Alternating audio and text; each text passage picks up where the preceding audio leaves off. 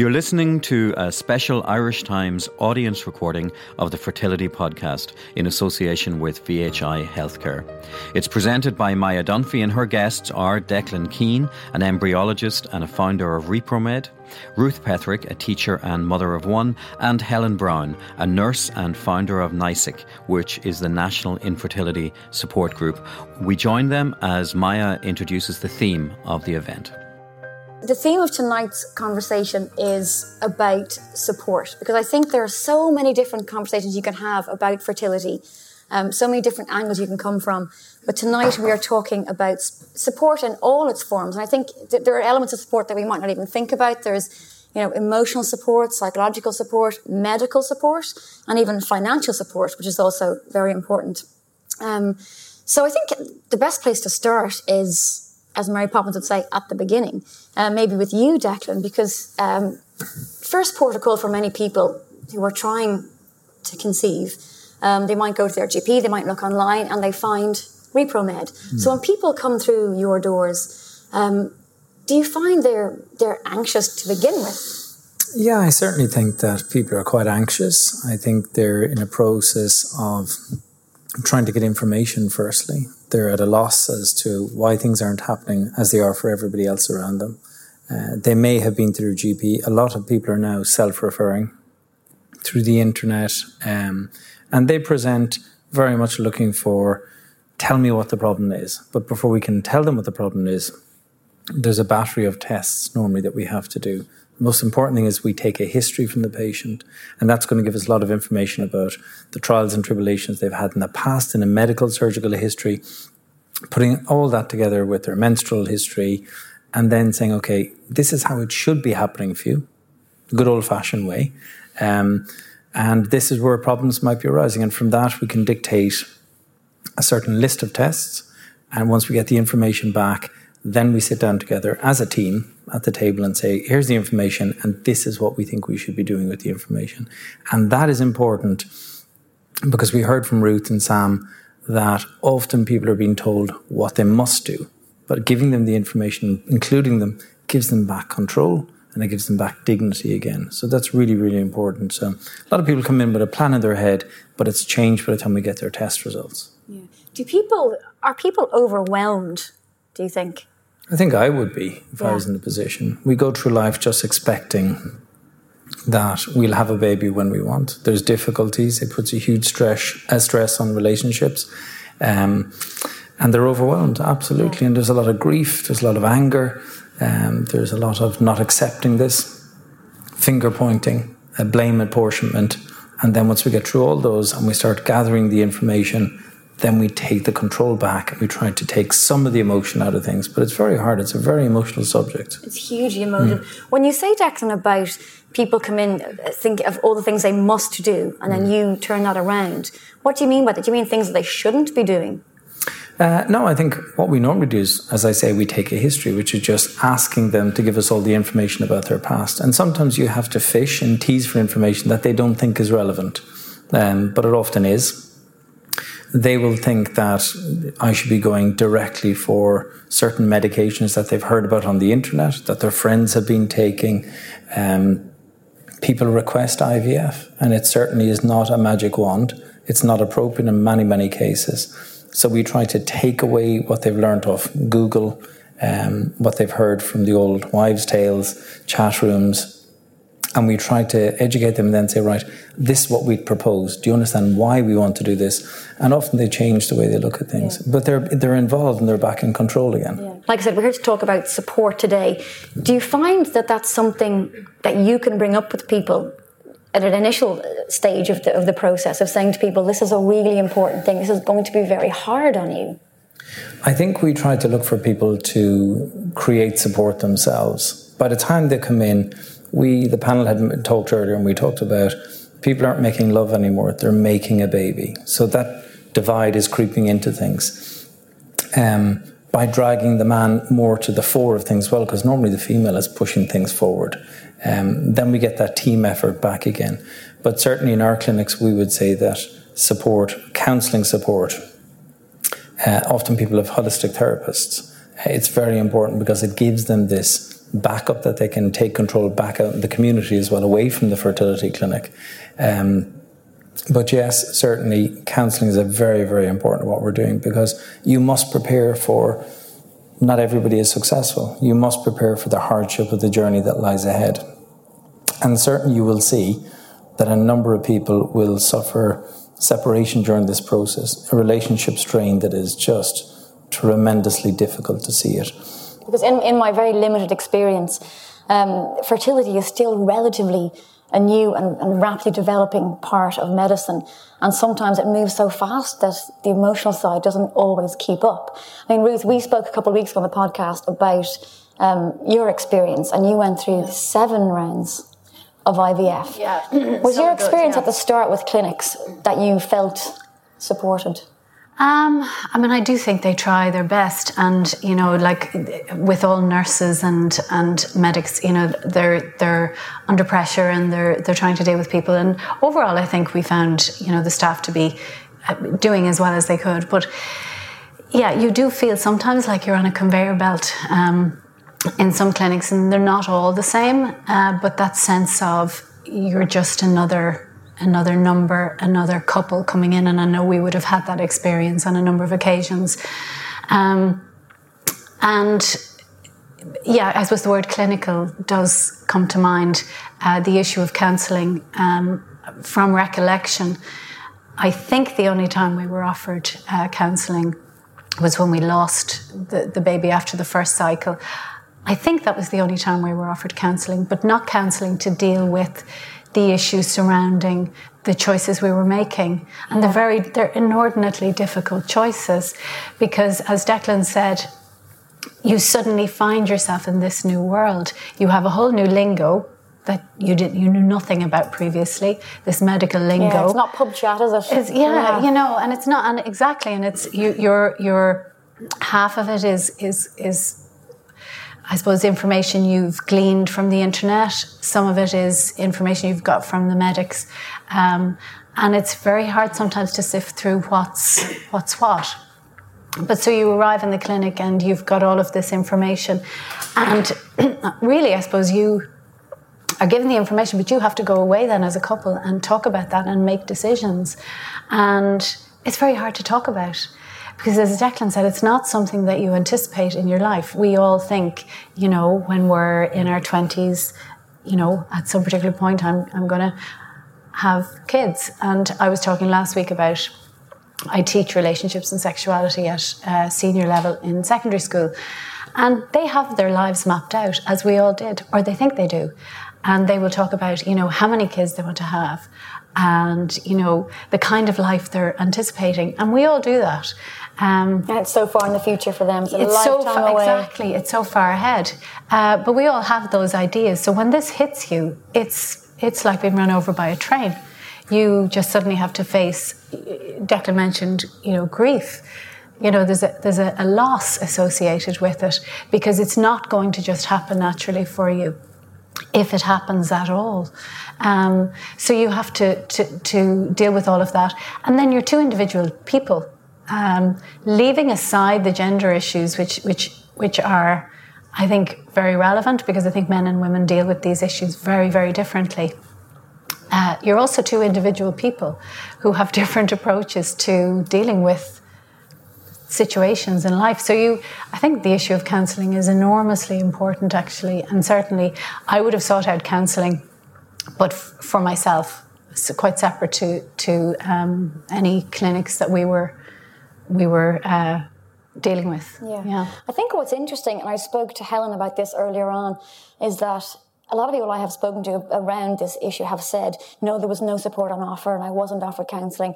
But as, as, we said earlier, Helen, people often, they, they walk into a clinical situation and they get blindsided and they're overwhelmed and intimidated. I mean, I've said to them, how did you hear about, oh, I'm four years in the clinic, we never heard about you, know, oh my God, it's wonderful. And I said, you did you not see our newsletters in the clinics? And they'd say, but you go in with blinkers on and head down, and everybody's there for the same reason, but you're so frightened that you're going to meet somebody that you know. And and I think as well, when I was speaking to a few people, they're terribly afraid to be asked, and what is your story?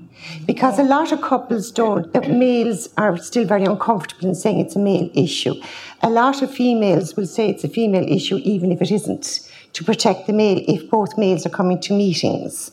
But if they are coming together, they have that agreement. You know, please don't say it's me. For me, when it was after my second failed IVF treatment, and I rang around the maternity hospitals to see was there a counselling or a support group and uh, there wasn't.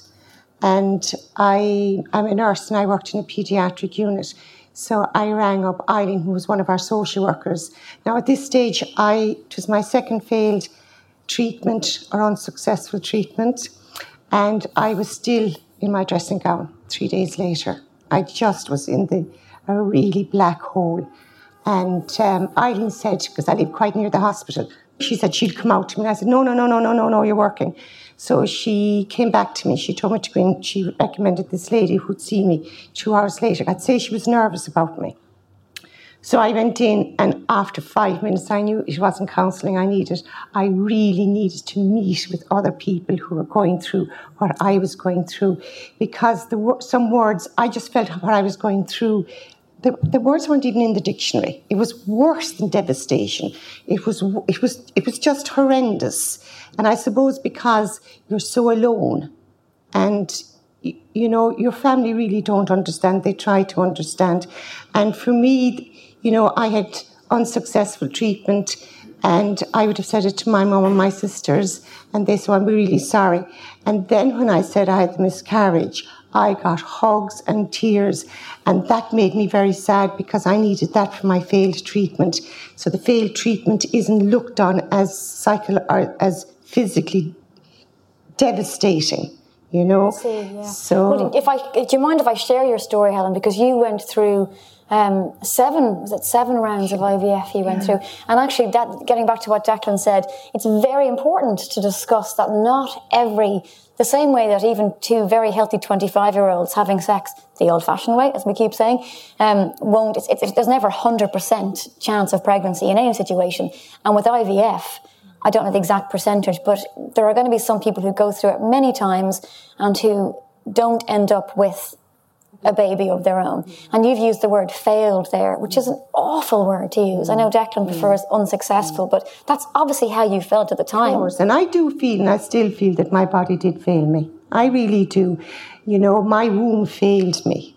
You know, I remember one time saying to to my husband, God, you know, it might as well be whipped out. What's it? It's useless. You know, that's really how I felt. And it did fail me. My body did fail me. Now, I mean, after going through everything, and yes, having the support group meetings, being a facilitator is different than going to meetings. So I felt I was carrying everybody else. Yes, I did go for counselling at the very, very when I, as I had to finish the journey, it was just too stressful. And I remember um, as you said, a formative woman. I remember going in and I gave him a crash course on infertility in about 20 seconds, as if he needed to know. And then I said, Look, I said, you know, I really, I'm just depressed. I'm in a black hole. I'm just finding it very difficult to get out of. I need to go and go on Prozac. I need something like that just lift me out. And he said, You're not depressed. And I said, I know I am. And he said, No, he said, You're grieving. And it was the first time it's ever said to me. Yeah. And it is, it's a, it is, it's a bereavement. Mm. And I know, Reid, you've said that to me before about the unsuccessful um, Everyone, every treatments one you had. Is, involves grieving, every yeah. single. Um, and I have to say, Helen, I hadn't thought of it that way. As you say, in terms of miscarriage, it's very tangible for, for everyone to understand that. But an unsuccessful treatment, people think, oh yeah, they tried and it didn't work that no, time. Yeah. And actually, every time is another because you have, to, you have to build yourself up. It do, you know it's it's like anything. You don't you don't go into a marathon saying, um, "Oh, I probably won't finish it." You know, I, I probably won't finish. You know, I probably won't. I, I'll probably you know duck out halfway yeah. around. You go in saying, I'm going to do this, you know, I'm really going to get to the finishing line. And it's exactly the same. Every single time you build yourself up and you, not just physically, but you build yourself up emotionally. you start again. I don't know how you start again. I honestly don't. When I look back now, Yes. I think how. I don't know how I did that time after time. I don't know how we did that time after time. Um, and you, you, you build yourself up and you, you somewhere hope springs every single time. And so, yeah, there's a huge loss when it doesn't work. And then I suppose we, we would have started out being very open and talking about it with family and friends. And then after a few cycles, you just think it's just too hard. It's too hard to tell people because people are also trying to do their best. They don't know what to say. yeah. Um, and then they say all the wrong things, but they don't even know they're saying the wrong things. And it's just all very hurtful. And so you end up then telling nobody.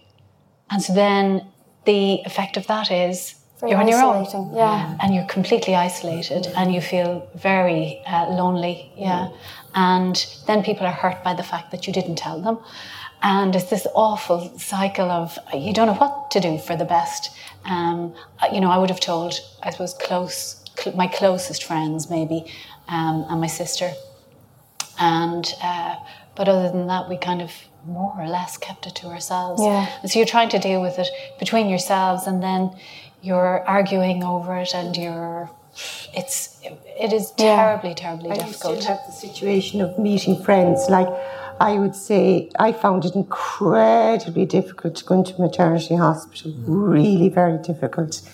And I remember we had a meeting, and one girl said, "Why didn't you tell them you have a cold?" I said, "What an idea." So I'd ring them up, thank God for mobiles, and I'd start sneezing. And of course, they don't want you near their baby. I mean, no way. And then I'd say, I'll call to the house. And then when I'm in a good place, then I'd call to the house, and of course, I'd be delighted for them. But uh, it's very, you know, when you're not in a good place, it's very difficult to do things. Same as going to christenings, holy communions, and things like that. I would say, if you're finding it difficult, don't torture yourself. Make an excuse to leave you owe that to yourself, you know, rather than sitting there crying, because you get very upset then if you cry in front of people, and then you feel, you know, I shouldn't have done that. So I, you know, just you have to protect yourself and mind yourself. It's I know it'll always be with you, Helen, and you, you're such an extraordinary woman for, for the work you've done for other people. But how did you build yourself back up? It took two years of counselling. Now, I hate saying that to people because people say, I spent so much money on treatment, am I going to spend two years? Not everybody spends two years because in the middle of all that, both my parents died, so I had a lot of things to kind of um, deal with. But I did it for two years because I had worked in paediatrics for years and he was encouraging me to leave and I couldn't leave because I said I couldn't. How could I cope with an adult answering me in the wards where I'm used to babies and, you know, and so it took me quite a while. Um, but I, it took, I was so delighted I did it because I don't have the anger and the frustration and the bitterness, which are which was not me, but it took over my life. You know, I'd be angry. I would look at these young ones, 16, 17, and they're roaring at their child, and and I'd be and I'd be angry against God. You know, look what you're giving the children to the wrong people. They're wrong. They're parents that should never be parents, and it was just all these feelings were terrible and dragged me down and he gave me the tools to kind of deal with all that so that's all gone now but i will always miss not being a mother Because you said that, Jacqueline, about um, we we talk about acceptance when it, when it, it doesn't result in a baby. But you said to me that people are often quite angry towards you as well, which is understandable in many ways. I think people are angry because every month you try, but you can always say, okay, it, it hurts when you know the cycle doesn't work out that month, but we can try again. But when you're paying so much money and it's invasive, you put your emotions on the line. Now you have to have something at the back of your tummy saying, this could work for me this month. But you're also trying to plant their feet right back down the ground. And of course, at the end of it, you're saying, why didn't it work? I gave you sperm, I gave you eggs. What did you do wrong? You're saying, there is no magic wand with IVF. In fact, that's why we want to be a fertility clinic rather than an IVF clinic, because if we can fix things at the very beginning, and that's where we embrace ideas like counseling and holistic therapies and educating patients, because you know, 20% of people who come to the clinic for a chat, and others here in the room that are in IVF clinics, 20% of people will get pregnant themselves just having a chat. People think that there's a magic wand And I call You it. get pregnant just having a chat. Let's not say that. That is that is a funny story. Somebody came Not at Christmas parties. a number of years ago. A couple came to the room, and I said, "Just sitting on the lucky couch. That's gonna. That really makes a big difference." And he said, "What do we have to do here?" And I said, "No, whoa, whoa, just go home first. Um, but yeah, people have high expectations. Yeah, well, Samantha, who's hello, Samantha. Um, Samantha's story was um, incredible. If anyone didn't hear the first podcast, which obviously you all did, um, you had two rounds of IVF, didn't you? That's right. I, And had, then you were told there was no chance. I was told I had no eggs and that I would never, ever get pregnant, and that was the end. And that was just shell shock for me. But subsequently, I did get pregnant, um, and I have two boys now. So that was a big shock, but a great one. And um, I do think, though, myself, that the fertility treatment did give me a boost along the way. I don't know. That's what I I, I justify it. That's what I say. Um, but it's it's it's unbelievable. It's a it's a long journey for a lot of people, and um, it has an awful lot of ups and downs. Yeah. See, that's the thing. I think we live in a world where everybody wants statistics and they want facts and they want to know what they can do. We want to fix things. We don't want to be told we don't really know what's going on here. Yeah, we're so used to being able to, with our mobile phones and our computers and booking things online, but this is human reproductive biology. There's, there's so many factors at play that we just can't control them all. And like Sam said there, I listened to the podcast and it sounded so familiar. I've had a few patients come into the clinic where they're told your AMH, a blood test, a predictor of your ovarian reserve, is in your boots, quote unquote and uh, your FSH is through the roof and you're barren. Imagine using the word barren to somebody. And then out of 100 people, I'd say two or three every year when you say, go away, you're thinking about donor egg. Donated egg is a great option for people. Two or three people will get pregnant themselves. So you, you don't always have to accept what's told to you. You have to keep trying yourselves until you feel this way is a better option for me, but you But never give up trying. Through friends I've spoken to, when you say to people, "Yeah, you have to just not stress," they go, "Oh, what do you know about not stressing?" When that's that's the one thing they are doing. And I'm Ruth, your um, your daughter's daddy is in the audience, Vincent. oh yes, we're coming to you now, Vincent, because you know I, you talk about the importance of, of being supported, but Vincent, from I was chatting to you earlier, and actually from a man's point of view, it's something that we- we're still not that open, where men still aren't that open about discussing this amongst themselves, are they? No, it's it's hard to know where to start actually with it. Uh, for me, it, it reminded me to somewhat like it happened so quick in our case that Ruth discovered she couldn't get pregnant, and literally within it seemed like a week, even though even though it wasn't, you're into Plan B, given Yeah. the age factor in our case. For me, uh, obviously asking me the question, it's a lot of it is a blur, and I was absolutely terrified for a hell of a lot of it, you know. And then, as you, the question you asked me, then obviously, in terms of men, um, it just uh, possibly some of it was me because I'm a product of this country, if you like. And uh, there was just nobody I could talk to about it. So you wouldn't have brought it up with, with male friends of yours? I couldn't. No, I, I, well, at least I felt I couldn't. They didn't. I'd never heard of it before in my life. You know, IVF hadn't a clue what it, what it even meant. The letters, you know, and uh, so I, I decided. I mean, I have to take some of the blame myself. I certainly didn't bring it up. You know, anywhere. And it's, I know you may feel it's not relevant, but it is to me.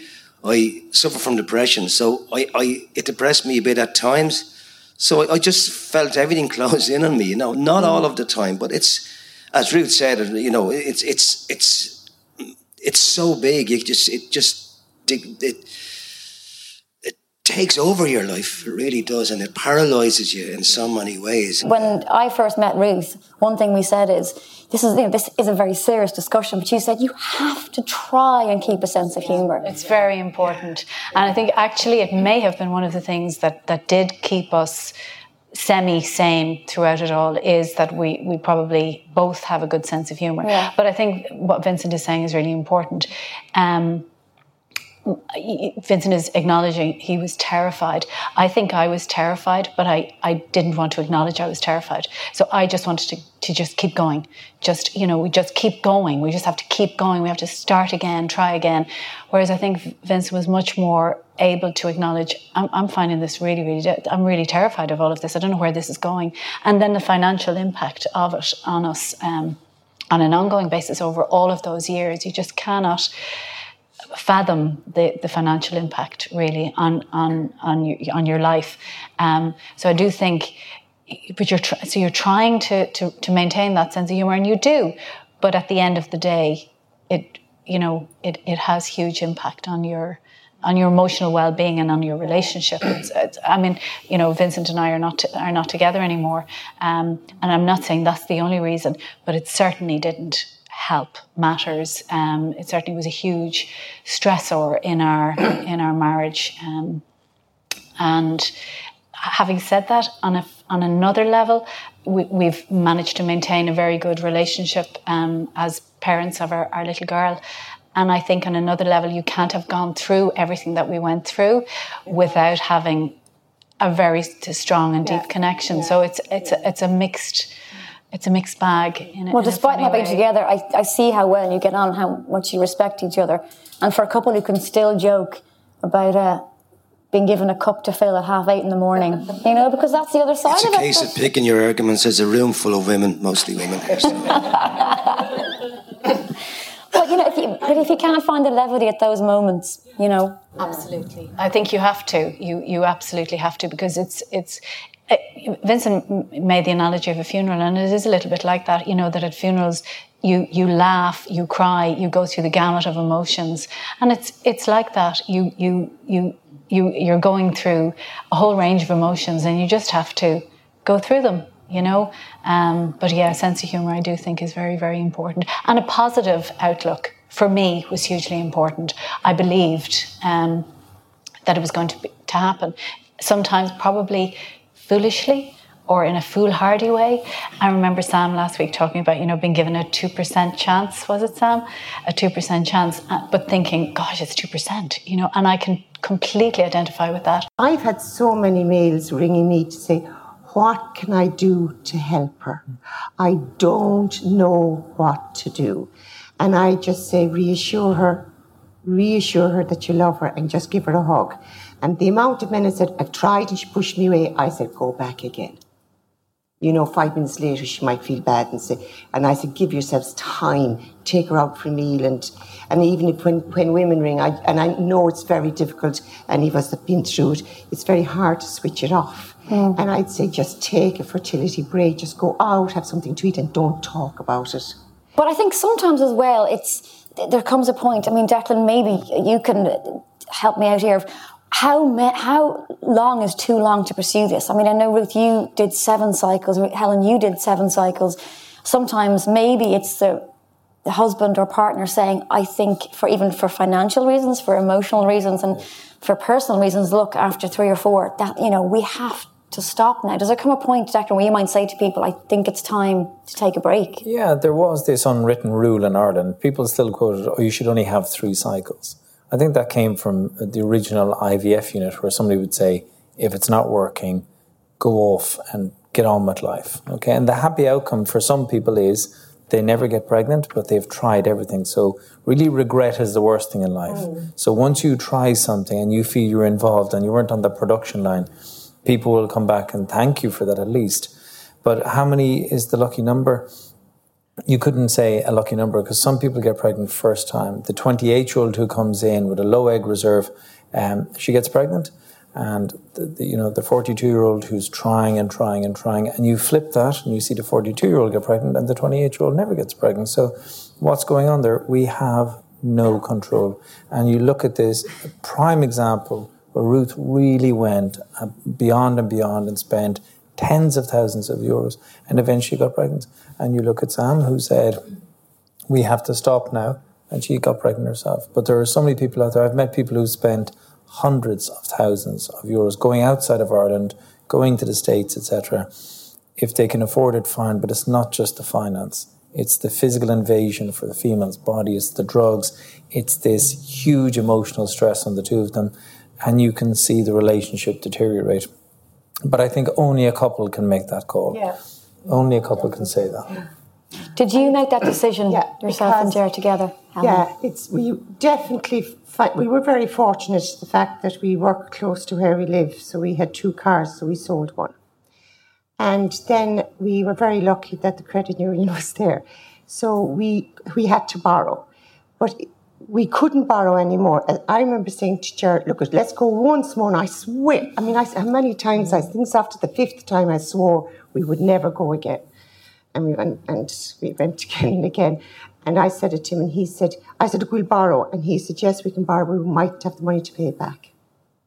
Like we're stretched. We we extended our mortgage, but I just felt for me, I was just so tired. I was so drained emotionally, and physically and financially. But I felt as well. It just like I really have to put my energy back into my marriage here. Like the minute I had endometriosis, and I knew before I got married, I said it to Jer, the chances are that we can't have children. And uh, he said, but sure, I'm, don't worry about that. But I wanted to have children. I wanted to have at least four because I came from a family of seven. So I was used to kind of siblings around the place. And uh, then when we, you know, about IVF, and he hadn't a clue, hadn't a clue what IVF was. And um, so, and I didn't know very much about IVF myself. There's only one clinic in Ireland at the time. And uh, so I just, I said, look, we'll have to do it because like that, I did not want to have regrets. And I can put my hand to my heart and say now that, you know, I've no regrets. I'm delighted I did it. I can be angry against God at times. Do you know what I mean? When certain things come up. And, uh, but uh, no, it's, uh, no, it's, it's just, no, I was just too tired. Yeah, regret's a I- very dangerous I thing. had to get to know. I had to get to know Helen again. Helen had to come back again. And now Helen is helping countless other people as well, which must be a comfort to you. Yeah, there. Yeah. But sure, it's just that I know where they've been, and at least they they're speaking to people who know what they've been through. Yeah. Because sometimes it's very di- peop You cannot get the understanding from people who do, who haven't been there. It's very difficult. As much as they, as much as my mother, you know, really hugged me and all that, but I, she just didn't know. You know, she just didn't know. She didn't know what, what know to say. what it was like not to have children. You know. Ruth, were you dissuaded by anybody about going for a fourth time or a fifth time? I mean, did Um, people yeah, say to you, there look, were- it's time to let it go? Well, there were lots of people in our in our in our life uh, lives that that sort of would have said, uh, um, "Do you not think you should stop now?" And mostly it was out of concern. Not mostly, it was always out of concern for us. But it's extraordinarily difficult to hear that um, because. It was always people who had children as well, and you know they would say to us, you know, oh, you know, but you're, you know, you're, you're so talented, and you can do this, and you can do that, and you can have a really full life without children, and that's all true. But the only person who can make that decision, as Helen is saying, is you. So when other people are saying that to you, um, it's it's very very difficult to hear. I think I'm nice to finish off with. Um, I was going to ask each of you in your kind of respective areas of expertise, what is the right thing to say and what is the right thing to do? For me, I think the thing to do is just exactly that: is ask, "What do you need? What can I do?" Um, and and try not to worry about saying the wrong thing. Maybe try try not so hard to say something uh, or to be. Uh, to know what to say. A little bit again like with grieving people don't know what to say so they often say nothing. We were talking about that earlier. But don't say nothing. Don't say nothing but maybe ask what what do you need? What can i do? What can i what help can i can i give you? And it may be something as simple as i don't know coming over to the house with a tub of Ben and Jerry's. Like I don't know, it could be something completely random uh, that that's not that you think is not going to be that helpful, but actually it will be, and that would be my just ask ask the person what they need. Um, they may not know, but you may figure it out together. And I think sometimes that we're we can be on a rant and we can keep going on. Just listen. I think the worst thing to do is say, well, I know somebody now and they changed the clinic, they went to this person. You do not give advice. Most people have all their research done. They know exactly what they're doing. And uh, not to say any things like it's the will of God and things like that, that it just drives everybody mad. I think the most important is to listen and just let them off and, you know, just nod and like that now, let's go for a facial or treat her, you know, and, you know, and Jacqueline, would you just agree with that, or- A phone call away as well. Just say that you know you're only a phone call away.